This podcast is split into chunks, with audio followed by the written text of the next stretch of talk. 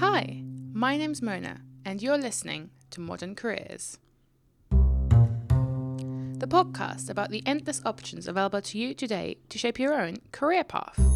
I'm going to chat to inspiring people from tech entrepreneurs to creative freelancers and everything in between about how they got to a stage in their working life that lots of people dream of, but not many actually reach.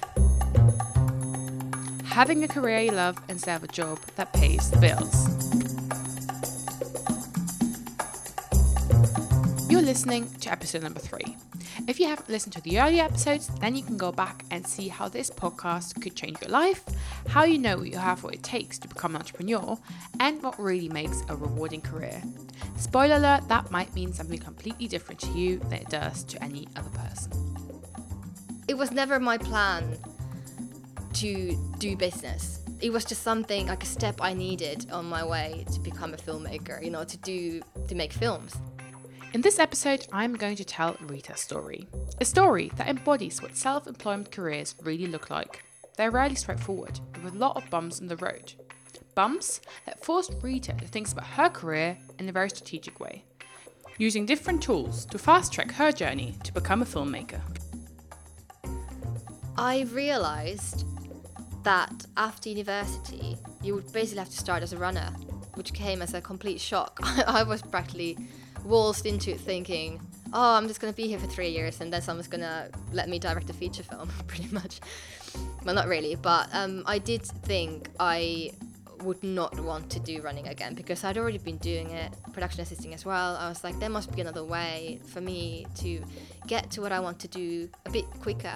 And I had done an internship at a post production house in London where one of the guys working there had just kind of started, I think, assistant editing. And I asked him, I was like, so how, how, when did you start and how long have you been doing this? He was like, I started 15 years ago as a runner.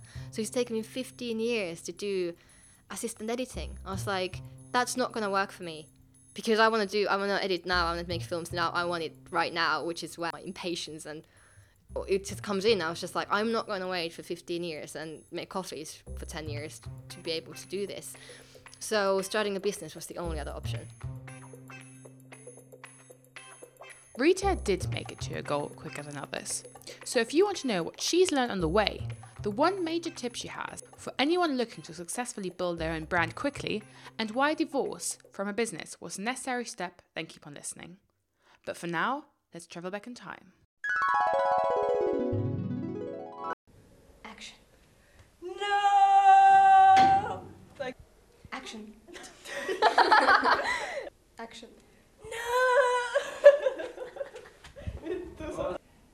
Action. no! Action. No! Wondering what's going on there? Yes, me too. We're in 2006, and this is one of the first videos younger Rita directed with her friends. Actually, let's have her explain. But the first proper thing that I planned out with my friend, and at the time I, I was already in a performing arts school, so I would always theater geeks that I felt, oh my god, everyone is a geek like me. That's brilliant. Um, and I found a few friends uh, who are still really good friends of mine, and we all loved Pokemon. Like you have no idea.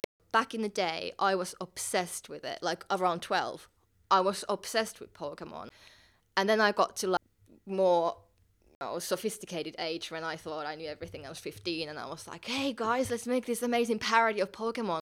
No one's done it before. I think YouTube wasn't still a thing at that point. Um, and yeah, we, we made this episode with it.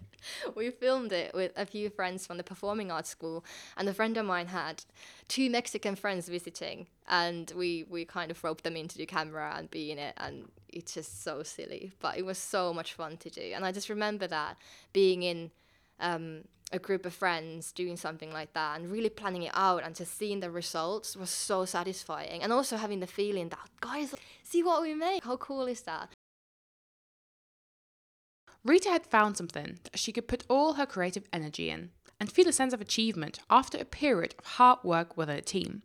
But she could not have imagined that more than 10 years later, she is indeed a filmmaker. Many people have those stories. how they think back to their childhood now and realise that the things they enjoyed back then are directly related to the jobs they have now. And then looking at it now, it all makes sense. Whilst these are great anecdotes to tell, it doesn't only need to be something you look at retrospectively. Paying attention to your attention can be a helpful tool to determine which path to pursue. Phoebe Lovatt, who is a freelance journalist and expert in all things creative careers, talks about that in her book, The Working Woman Handbook. She says rather than trying to find a passion that you might enjoy in the future, look at things that you give your attention to right now. And there might be something in that that leads to a career. I have always had um, an interest in um, stories.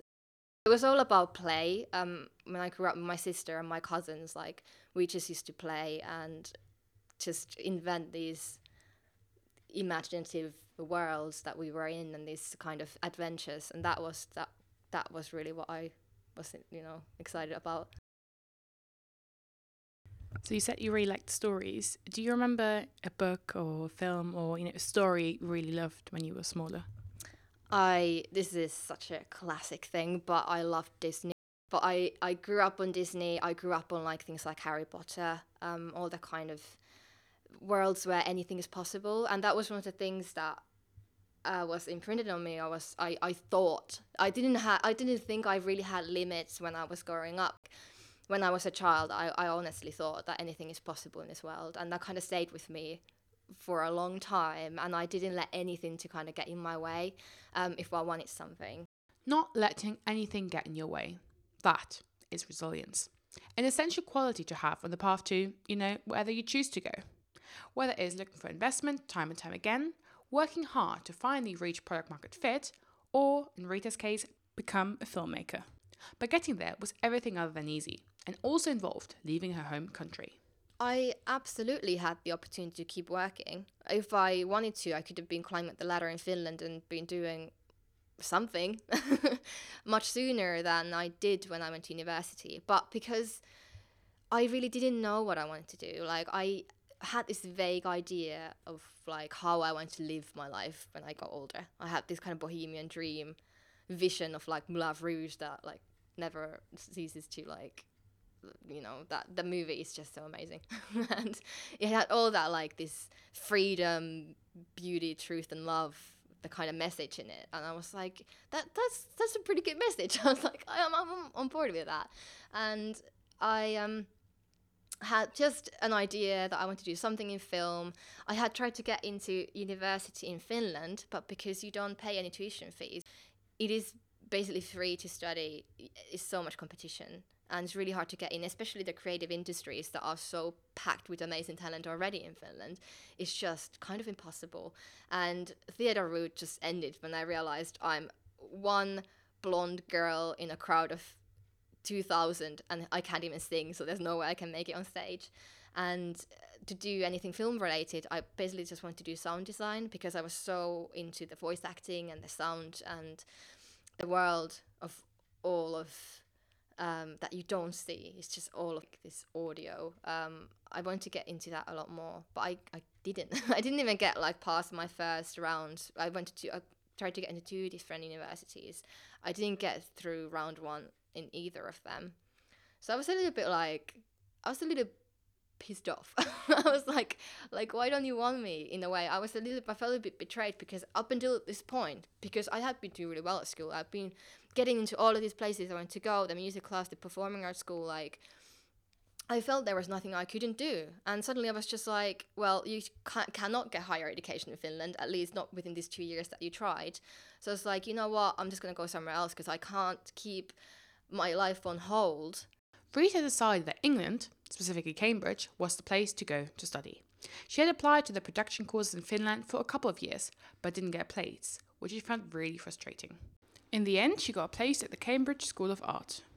And because she had waited for so long to finally study that course, she was there for a reason. So when she arrived, she found herself again in a space where she wasn't much like everyone else. I was a bit older than most of my classmates, so I felt like I needed to get something out of it, something solid like a career out of my, my degree. Where at least in the first year, most of them just wanted to party and do the oh we're at uni thing that I was never interested in. So from the get go, I think I had a bit of a different ambition towards what I wanted to get out of it, which then again put me in a place where I felt a little bit like like an outcast.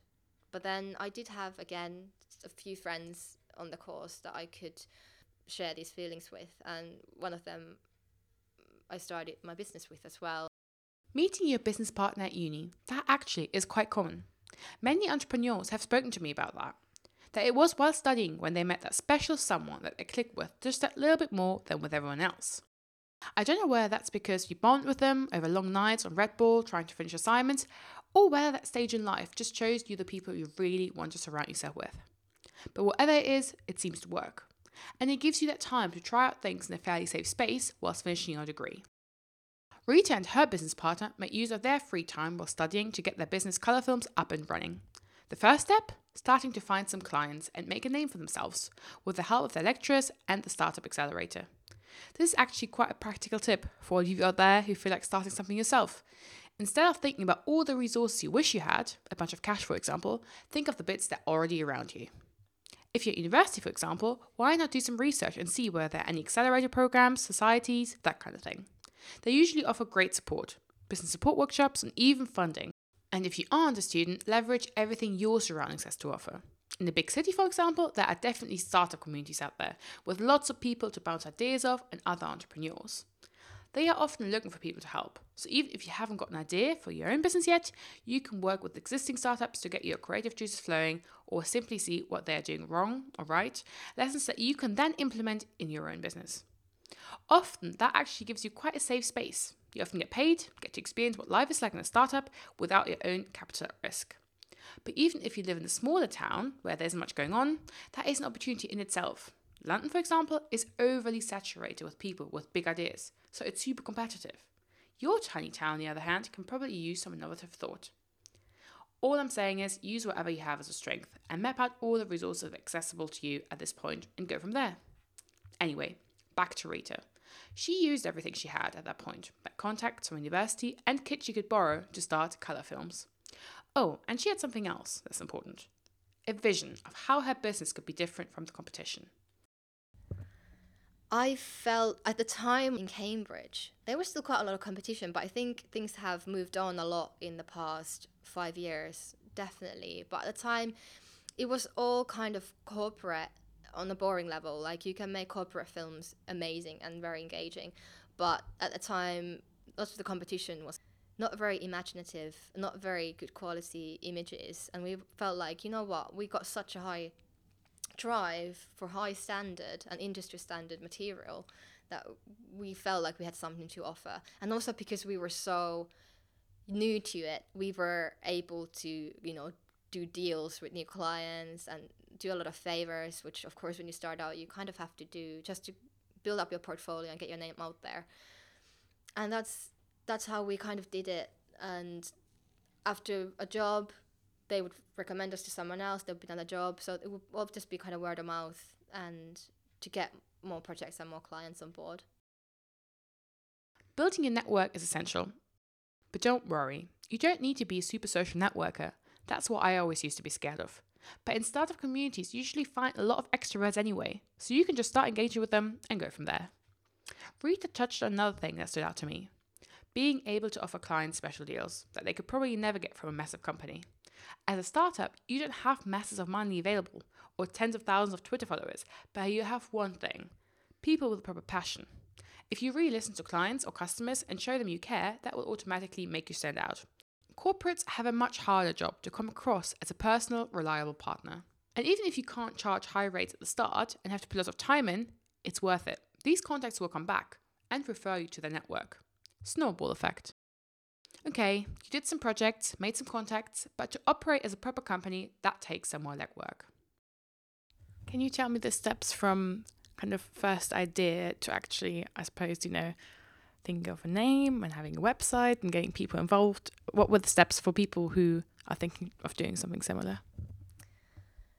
You have to first of all know your target mar- market, which I you know realized we have to do all these kind of this paperwork almost and this legwork for what is it that we are offering, what is it that we are as a brand as well.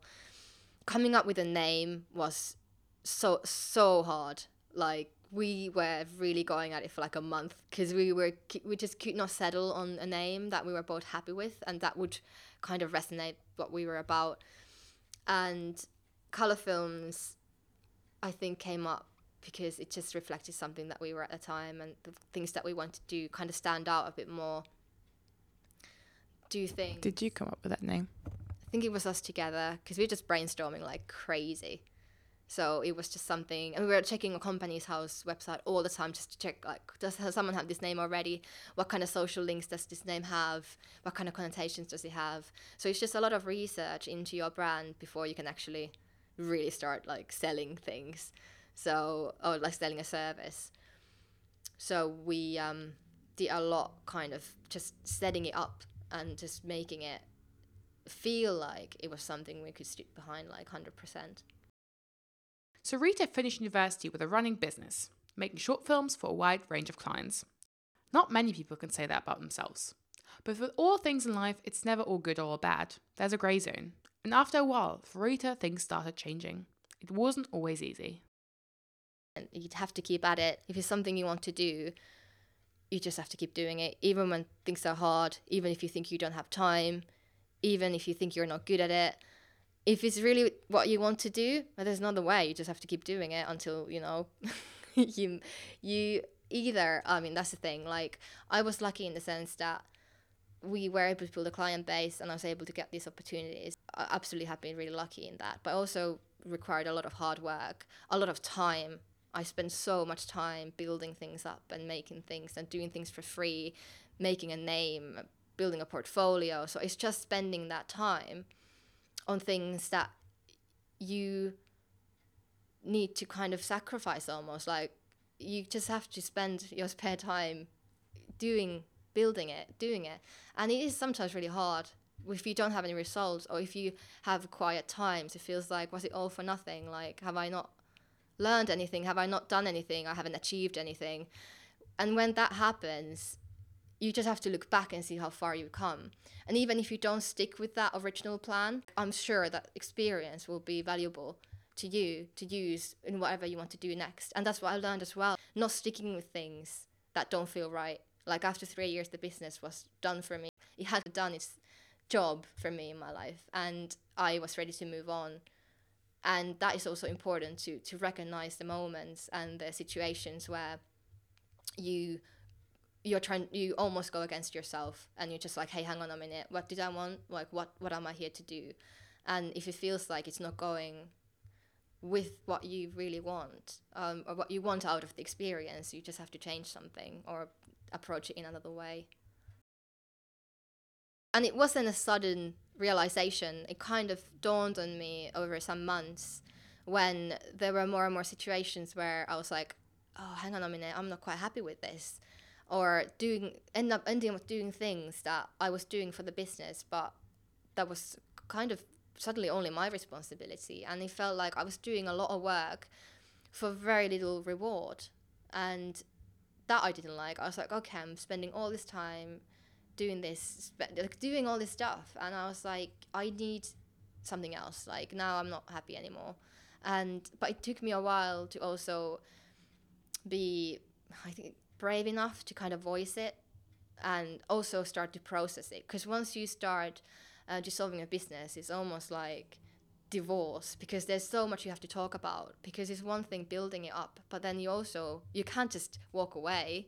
You have to settle it properly and that took a long time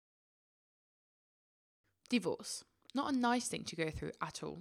You had met this person that you really wanted to build something with, the one in a hundred that really got you. And then you start having conversations about where this could lead until one has to pop the question Do you want to be my business partner? And things go well. You go through peaks and troughs, but eventually it might get to a point where you just don't see where this could all go, and you have to make a cut. As Rita said, that's not only hard then to tell other people, but first of all, to voice it to yourself.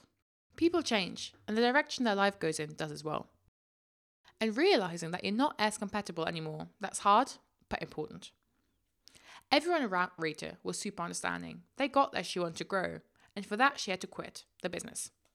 But that takes time, Again, a bit like deciding who gets the dog, the TV, the couch. Rita went through the life cycle of business from birth and growth over maturity to decline in fast forward speed, the matter of a couple of years. But it was what opened the door for her to get to the stage in her career that she aspired to be in. It was never my plan to do business. It was just something like a step I needed on my way to become a filmmaker, you know, to do to make films. I could have gone freelance straight away, but I think um, starting a business gives you a certain level of credibility because you are when you are limited you know you are kind of responsible. And i think we want to show that we can do it. And if we couldn't do it it would have been a fun experiment. Like there was nothing to lose. And that is such valuable advice. I know it's hard to have a 10 year plan, knowing where you want to go, but keeping in mind how the skills you build today could affect the future is really important. This goes for all, not only entrepreneurial careers, but also corporate ones. For Rita, her journey brought her to somewhere she's the one in control, with days that change from one to another and doing something she's loved from when she was little. i am my own boss because i dictate my working hours but it's really my clients are the ones that I, ha- I have to and I want to please them. I, ha- I want to do a good job because I want, you know, to get hired again and get get onto these awesome projects. Okay, having experienced all the different working environments, what factors would you say are the most important when it comes to happiness in a career? Is it the people? Is it, you know, being able to work from home? What, what dictates what makes you, you know, happy? I can only speak for myself, but for me, it's the people and the freedom. Having people around that you've al- almost assembled, like you almost assembled this team around you to explore things that I feel like are important. If I were in a job as like kind of um, bigger corporate thing, as just like a one puzzle piece, it's you you don't dictate the bigger picture. You are you're you're there to help and support and deliver for someone else's picture, if that makes sense, or someone else's goal. Where to have the freedom to do that for yourself and see have a bit of a say where your life and your career is heading is the biggest thing for me. And with that, I'll leave you for today. If you want to join Rita on her journey, why not follow her on Twitter at Rita underscore underscore. I hope you enjoyed this episode. Please leave me a review, and either way, I'll speak to you soon. Bye!